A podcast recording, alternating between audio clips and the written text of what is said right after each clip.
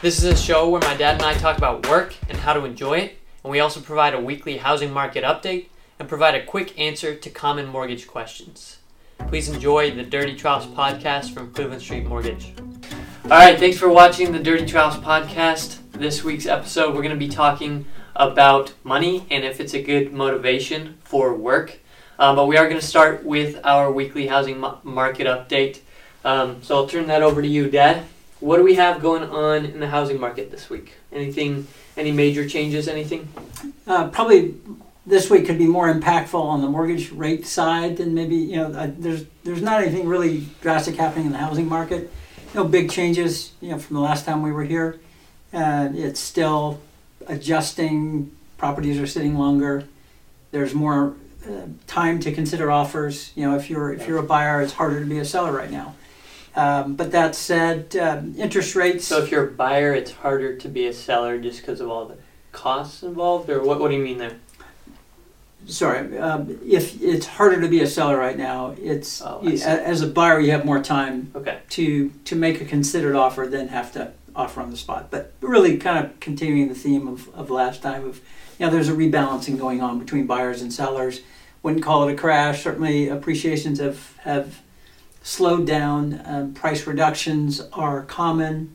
Property sitting for two weeks, three weeks is common. Yeah. And so it's a good time to keep an eye on the market if you've been shopping, kind of tapped out for another reason, which interest rates, I think we finally had a win mm-hmm. yeah, for a week last week. We finally had a, a winning week, which is not necessarily to say that rates went down significantly, but the market held serve mm-hmm. finally. And and I think that's indicative of, you know, we have a busy week coming up with the Fed, but there's a lot of noise out there right now saying that maybe the Fed's thinking they've finally done enough, or, or at least they can see the end. Gotcha. And um, maybe we'll start to see inflation come down, and that will tend to relieve the rates. And so so yeah. some stabilizing for now in terms of yeah. rates. Yeah. Got it. And maybe cool. some reductions in the near future. Got in, it. In in the future. Let's not say the near future. Sure, sure. Yeah. Yeah. Okay. Got it. Well, um, we'll, we'll shift over to the mortgage question of the week, which this week I, uh, you know, part of this is me learning, um, and I am still unsure, a little unclear about how and when someone's job change affects their ability to qualify. Um, some of it, obviously, there's not firm rules on, and it just depends on how it's underwritten. Um, but there is some some extent of there are general principles of if you have a job change to this kind of job or from this kind of place within right. this time, then you need this many years. Or um, so I, I know that, that is that is pretty general, but that's that's kind of my level of understanding right now. Um, I came out of. Uh, you know, my wife and I, Holly and I, recently bought a col- bought a house, and we came out of college, um, so that was a factor. Right out of college into related careers that we had a degree in, um, so our th- that that kind of income was able to qualify. But I'm not sure if, you know, if someone has been working um, a salaried position for two years and they move to a new company and they have a better salary. And it's it's still a salary. Does that qualify? So what are what are the principles there? Yeah, so I think you touched on all the right things. In general, it's almost always preferable not to change. However, there are some changes that are that are you know, completely fine. So, for example, if you are an engineer that works for Boeing and you decide to go work for a different aerospace company, That, or, or even a completely non-aerospace company, but you're an engineer, you're performing similar tasks, and you go from salary to salary, no problem at all, right? You know, you can now the longer the gap between jobs, that could create a problem. If you're if you're um, if your gap between the one job and the other job is, let's say, six months or more, then there's going to need to be an explanation. But even then, generally, as long as you're going from a fixed salary position to a fixed, or, or even if you're going from an hourly into a fixed salary position, that's really what's key. You're going into a fixed salary position, so it's in the same line of work. Generally, generally, but it doesn't necessarily, and that can be very broadly construed. Yeah. Line of work can be very yeah. broadly construed, and so if you're an office manager for a real estate company and you become office manager for the septic company, that's the same line of work. You're yeah. an office manager. And, yeah. and if you're salaried in one, you go to a salary to another, you're fine. Where you run into problems is, even in a salaried situation, let's say you're salaried and you go to salary, let's say you, you work for a food distribution company and your salary plus bonus, you go to work for a, the, the major competitor of that food distribution company, same line of work, same job, salary plus bonus. That could be a problem if you need the bonus to qualify, because the bonus is the variable component. And that's the thing that underwriting now has some questions to answer as to, okay, you used to earn this bonus over here, and we see what the terms of your employment are, but you don't have a history of earning the bonus here. Mm. Bonus here, you mm. earned it here. Yeah. And so that's where you could run into trouble. You certainly can run into trouble if you go from salary to hourly, or even hourly to hourly. Let's say you work mm. at Fred yeah. Meyer's, and then you go to work for Safeway, and you've been working at Fred Meyer's, and you work at twenty-two dollars an hour, but by you know by nature, most of those jobs are hourly mm-hmm. and variable. And maybe you've been working forty hours a week and maybe even overtime, but now you move to a new job. There's no guaranteed number of hours. And does that matter if you've been if you were at Fred Meyer for a year or two years and then you end up at that new it, place? That it, doesn't. It does matter. They, they will have an easier time if you go from you know Fred Meyer's to Safeway. You'll still have a harder time using bonus income yeah. or overtime income or those sorts of things yeah. because you don't have the pattern at the new place. And so you'll still have a yeah. hard time. But if you have two years history at Fred Meyer's and then you go to Safeway, you'll probably be able to use your base salary at some historical yeah. work average as long as there's some indication of the new work. So if you if you make that move, because what I hear a lot, a lot of times or um, see asked a lot of times is the two-year rule, um, which I would guess is more of just kind of a gen- you're very safe if you have right. that two years kind of thing, but there's doesn't mean you can't qualify with that income before. Um, so what if you have been at Fred Meyer's, who knows, you know, a year, then you shift over to Safeway, you've been there a year, and then you apply for a loan. How how's that income going to be counted? Well, again, your your your base pay, hourly pay, as long as you you have a history. Basically, if you move from Fred Meyer to Safeway, and then ever since you started Safeway, your hours have gone down a little bit that whole time. Mm-hmm. You've gradually gone from, you know, Freddie's, you were working forty hours a week, plus some overtime. At Safeway, you started at forty, but for the last two months now you've been at thirty.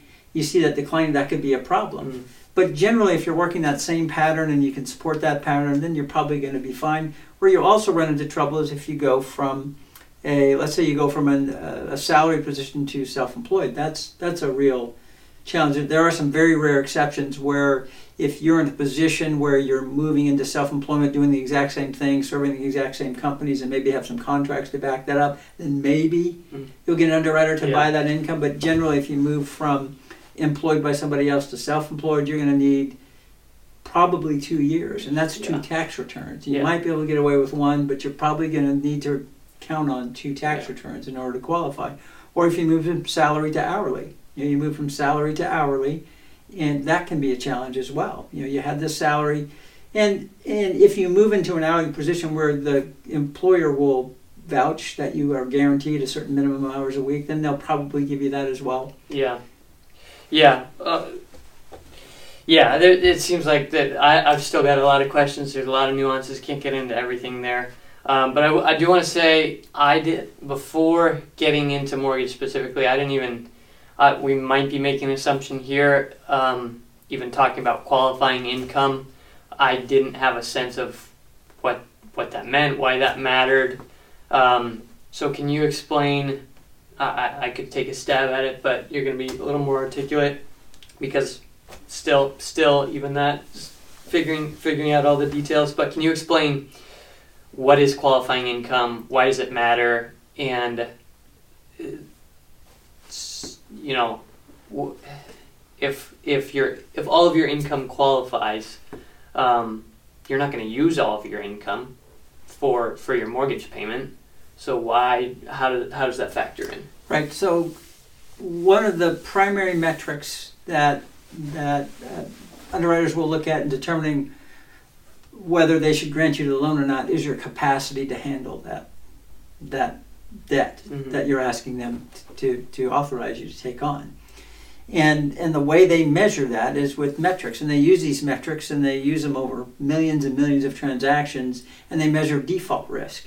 And they come up with these metrics that say, okay, if you have shown a history of responsible credit use and you're asking to take on new credit, and that credit combined with any other monthly debts you have puts your minimum monthly obligations at fifty percent of your gross income, that's what's called debt to income ratio. And that's one of the primary metrics that they're going to evaluate. They're going to evaluate your credit. They're, they're going to evaluate the property. You know, they're going to evaluate your assets, whether you have enough funds to put into the deal and, and where the funds came from. But really, the the one of the biggest things that they're going to look at is your capacity mm-hmm. to handle that. And that capacity is measured in terms of your historical demonstrated ability to handle credit and your just your raw debt to income ratio.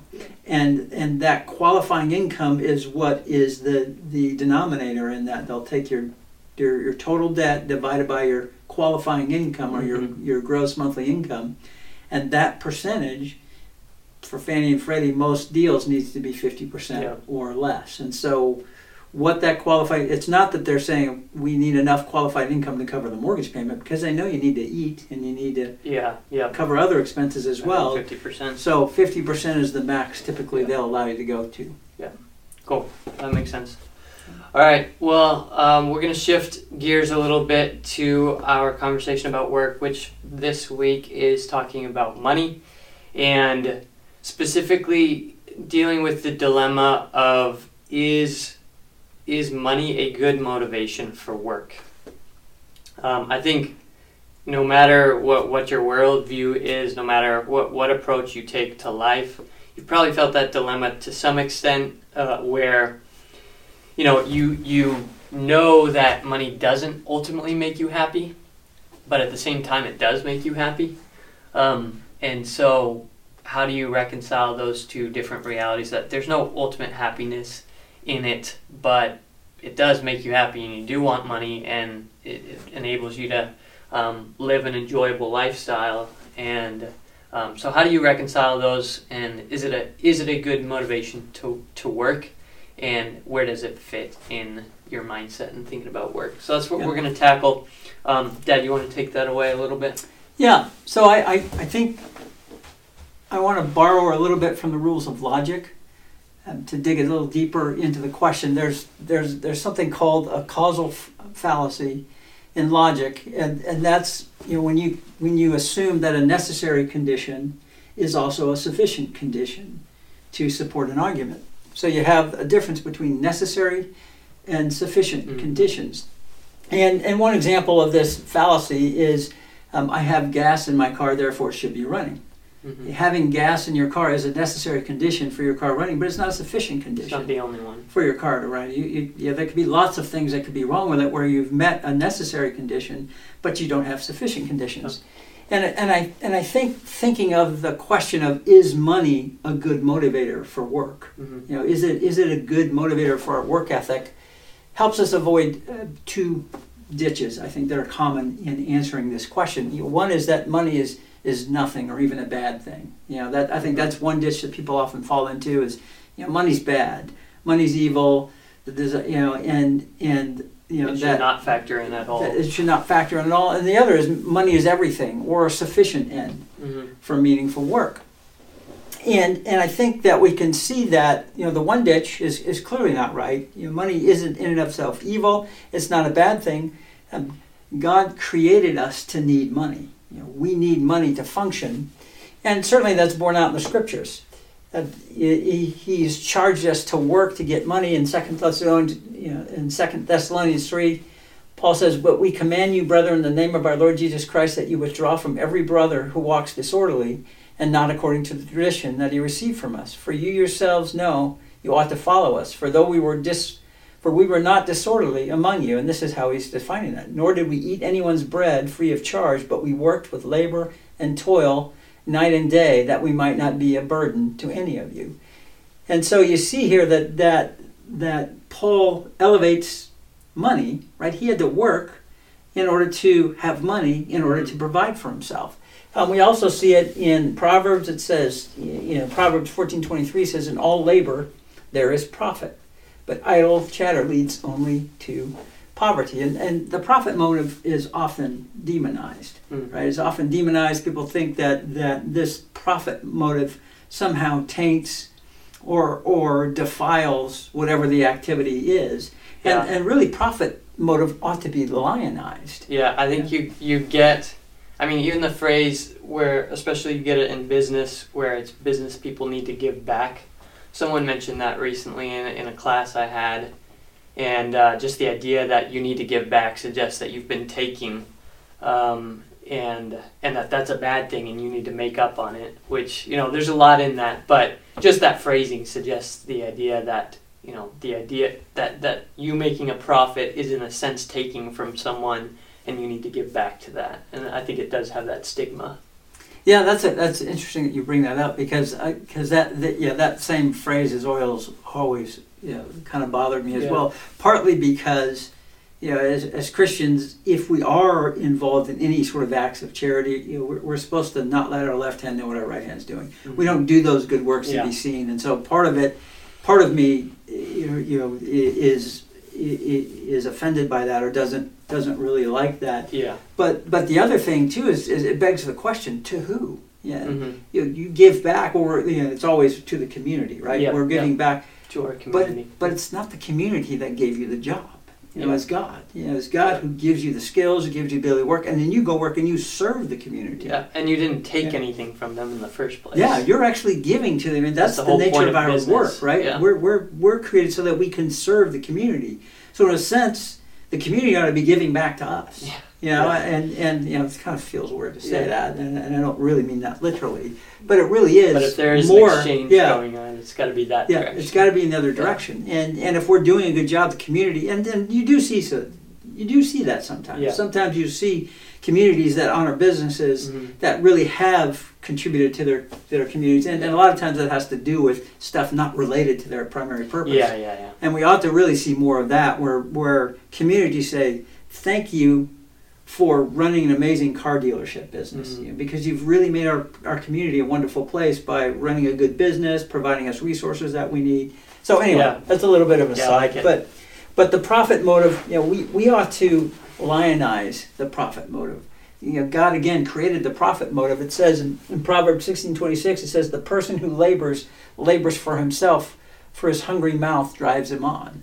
Mm-hmm. And there's there's hints of, you know, Adam Smith in there, right? Adam Smith picked up that idea of the invisible hand, that, you know, his, his idea when he wrote The Wealth of Nations, where he observed that these communities, these nations that prosper, don't prosper because there's this totalitarian state overseeing and, and manipulating everything, whether it be a socialism or communism, but it's the invisible hand of private motive yep. that drives everyone to do the best job they can so that they can get the resources they need to feed themselves. Mm-hmm. And so I, I, I think the profit motive, all that to say that, you know, that ditch is, is a ditch.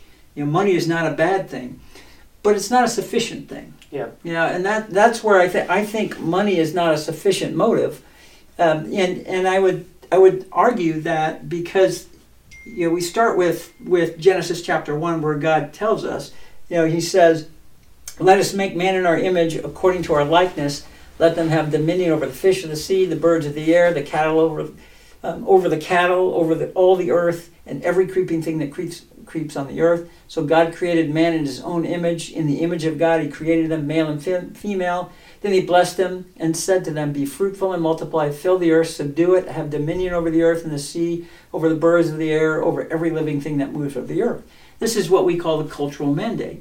God created us in his image, and he is a creator, and he created us to be creators. Mm-hmm. So, so I would say that money is a necessary condition, and therefore good. It's mm-hmm. a good motive, but it's not a sufficient condition. Yeah. We shouldn't look at our work and say all this is about is earning a dollar, mm-hmm. and that and, and if that's all, it does. You know, maybe that's the best, highest motive that you need to provide for your family, right. and that's the best thing you can do to earn a dollar. Maybe there's other things you'd rather be doing, but that's the best thing you can do to earn sufficient income, mm-hmm. and that's fine, mm-hmm. but you should always see your work as you're participating in God's creative work. Yeah. You know, we're, we are participating with him. Yeah, yeah, they're definitely not exclusive motives.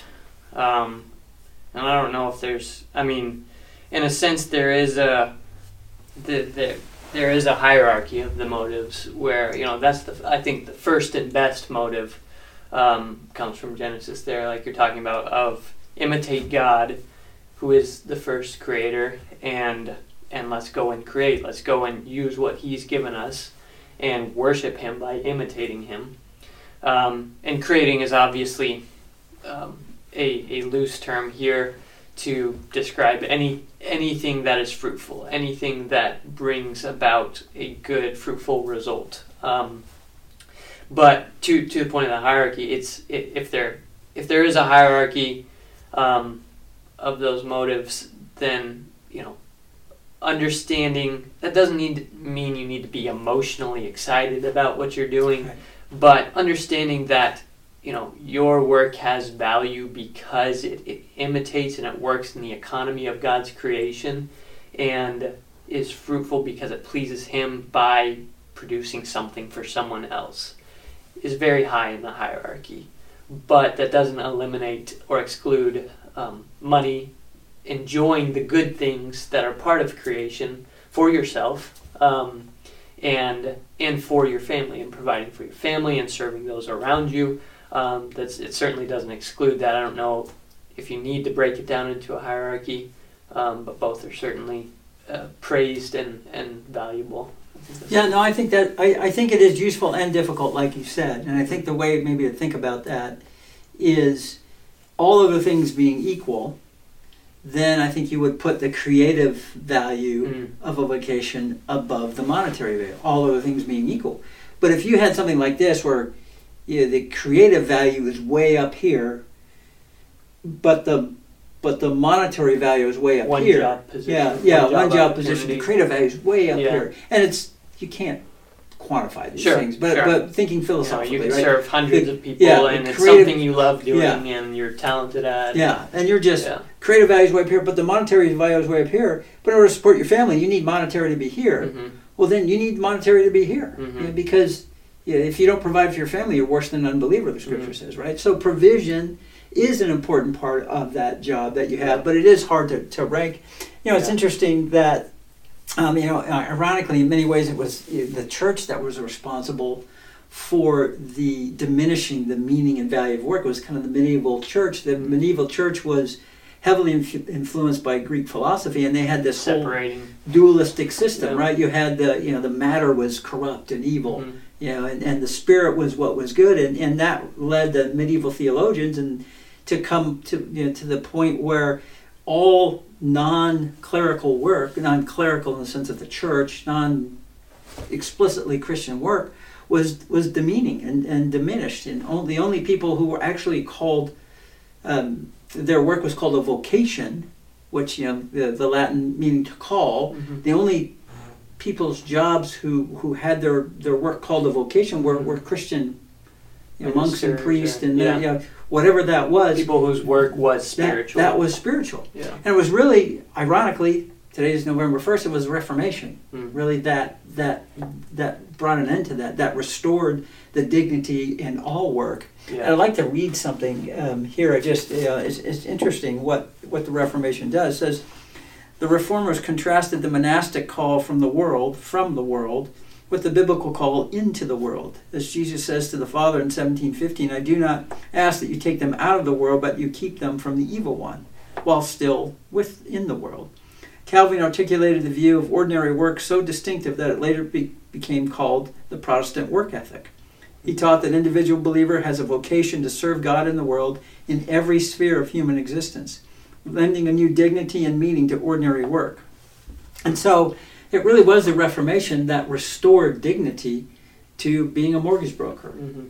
to being a bus driver, to doing what all, every sphere of human activity is is under the hand of God and under that creative imitation of God, where we're to go out and fulfill this cultural mandate. And, mm-hmm. and that's what's missing. A lot of people view their jobs, if they think of it at all in Christian terms, is either A, just something I, I, I do to provide money for my, you know, Christian activities to support real Christian yeah, work, yeah.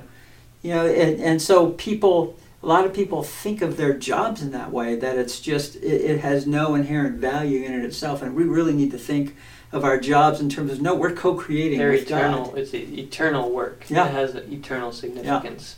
Yeah. Even, you know, bus driving, mortgage, yeah. It has not just Christian ministry, um, right. has eternal significance.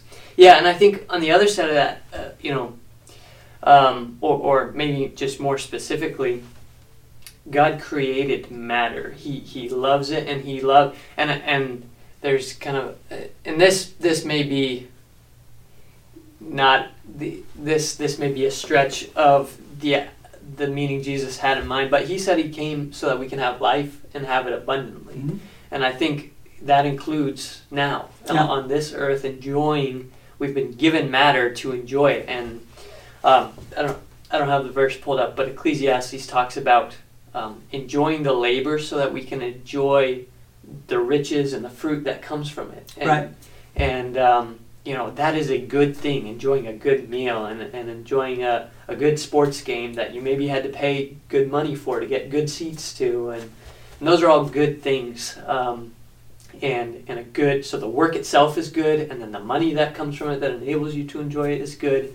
And, of course, that's not to undermine the value of then generosity with that money and selflessness and sacrifice, sure. um, but it's important. You know, we, we always face pendulum swings, and it's important right now in a time where uh, a not not just this year right now, but just a, a time in our culture where um, the Christian response to materialism is um, that dualism that you're talking about, and um, we need that emphasis on the good of. of matter and, and the things yeah. of earth. So let's get a little bit practical with that. Uh, I think on, on two uh, two questions come to mind that I want to consider on a practical level. One is just on a daily basis of how you factor in that motivation of, of money, and one is, let's take a scenario where you are choosing a job. You, you mentioned it a little bit. Um, let's start with that scenario. Um, where, say, say you are choosing a job. Someone's got an opportunity coming up, or, or they're in a job that, you know, is really meaningful. Um, you, you know, you have day-to-day interaction with people that you're able to disciple, and, and you're able to have an impact on and um, encourage. But um, you know, you don't have you don't have as much money, or you, you're just not as driven for it, or something along those lines. And you have an opportunity to take something a little more lucrative, um, and something that maybe is easier in a sense. Um, there's no right or wrong there, but what are the things to consider in that scenario? No, that's a that's a great question. It, it is hard to be very objective with those types of decisions. Yeah, other than you know, as because you've laid the conditions, you've set the conditions that says the existing job is sufficient, right? The, the, the existing job has, you're making enough money. It's okay. You're, you're not, yeah. you, you, you're providing for your family, mm-hmm. and and you're contributing, and it's not a, you know, it's not a, an evil work. It's a, you know, it's a faithful work. It's yeah. a good, it's a lawful work. It's a good work. Probably so, something that some people would see, you know, say, the the comparison I'm trying to get at is something like that, that people would see as more um, spiritual, more of that giving back nature, um, versus something that is less seen that way and more lucrative, but more prob- yeah. yeah. No, I, I, yeah, that that's that is a tough one, and I and I think goes back to our earlier conversation about the, the difference between those two different factors. I, I do think, all other things being equal, that if you have two jobs that are equal on the monetary scale, but one is, if you had a way of measuring that, mm-hmm. much more meaningful on, on you know, in terms of, of of fulfilling the cultural mandate, sure. then sure, you take that one. But how you compare two different jobs, I, I, I think it's very hard. I, I think money is a fine, it, it is in a fully acceptable condition or criterion that you use in order to evaluate whether to take the new job or not. Now, of course, you have to think about other things. I you know, I, I remember when I moved out of uh, being an employee to self-employment. Um, that that was a big decision, mm-hmm. and it involved risk. Mm-hmm. Right? It involved risk. I had three kids at the time. You weren't around yet. Mm-hmm. Um, Cole wasn't around yet. We had three. Yeah, we had, had three kids at the time, and my highest and yet best, safest use was as a C P A. But I, I didn't love it, mm-hmm. uh, and and I I'd spent eleven years trying to love it. Mm-hmm.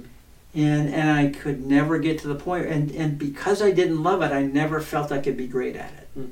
Yeah, I always felt like I would always be fighting that this was this was drudgery to me, and therefore I wasn't really going to go the extra mile and be very great at it. And, and, and at some level, no matter sort of the inherent differences between being a C P A and being a mortgage broker, I was never going to be as good as C P A. Now, now at the time, I didn't know I was going to become a mortgage broker. Right. I went into an accounting aspect of a mortgage company, and that led to that self-employment decision.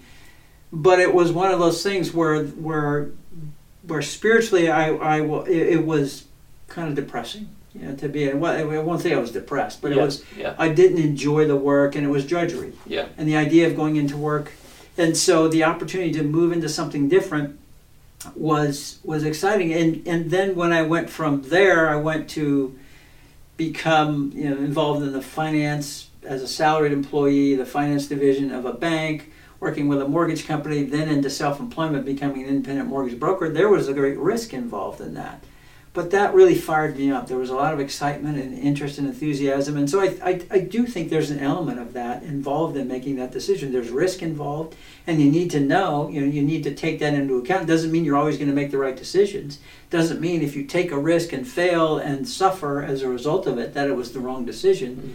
But it is something that you need to evaluate the risk and evaluate your responsibilities and know that, okay, I have three kids, I have a wife and three kids to take care of, and you know, am I taking a really foolish risk, or am I taking a risk that's necessary in order to move into that? So I, I, I do think there's there's there's always going to be a very subjective element there, but I think absolutely the idea that, hey, but this could result in significantly increased income, and and that's exciting to me for my family, and I think I would want to go for it. I think that's a fine uh, yeah. motivation to, to factor into that decision making.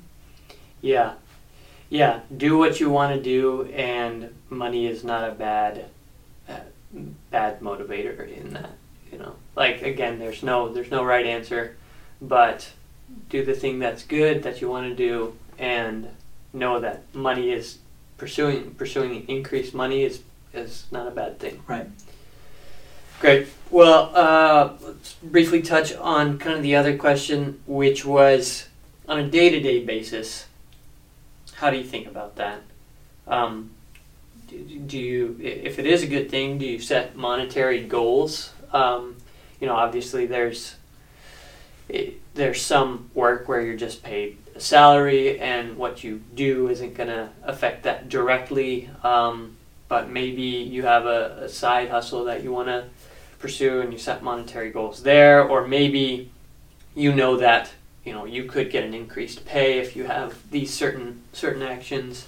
Um, so what's a good way to take what we've been talking about, say, you know, okay, I, you know, I've been kind of toying with that idea of I want it, I want to get more money out of my job, or consider a job with more more money, or um, and now I, I feel a little bit more comfortable pursuing that and being mindful. Um, what's a good way to then To, to let that factor in and pursue that? Do you do you set monetary goals specifically, or um, have you found any helpful ways to think about it on a day-to-day basis? I think that setting goals, the most successful people in just about any endeavor, you know, any industry, most businesses, especially in leadership roles, are are you know are are characterized by habitually setting goals.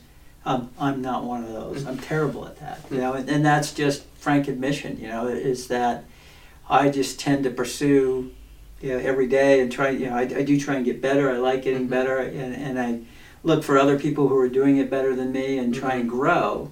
You know, but I don't set specific goals. But I, you know, to answer your question directly, so I just I don't want to be a hypocrite and yeah, and yeah. answer the question in the way that I believe is true. I, I, I believe setting goals is super important, mm-hmm. super helpful. Yeah, because when you set goals, it forces you then to, you know, then then you, you take those goals, then you break it down into, okay, what are the activities that are required to achieve those goals? And then what are the sub-activities that I have to do? And then what are the interim steps that I need to take in order to achieve the first part of that goal? So, so I, I it, it, it's not hard to see why that's a valuable part, you know, part of yeah. the, of successful business people's lives. You know, it's yeah. because it forces you to break down and then to, you know, stratify. It's kind of like, here, these aren't ours, you know. But the, the idea of hustle, grind, and execute, you know, when when you when you have specific things laid out before.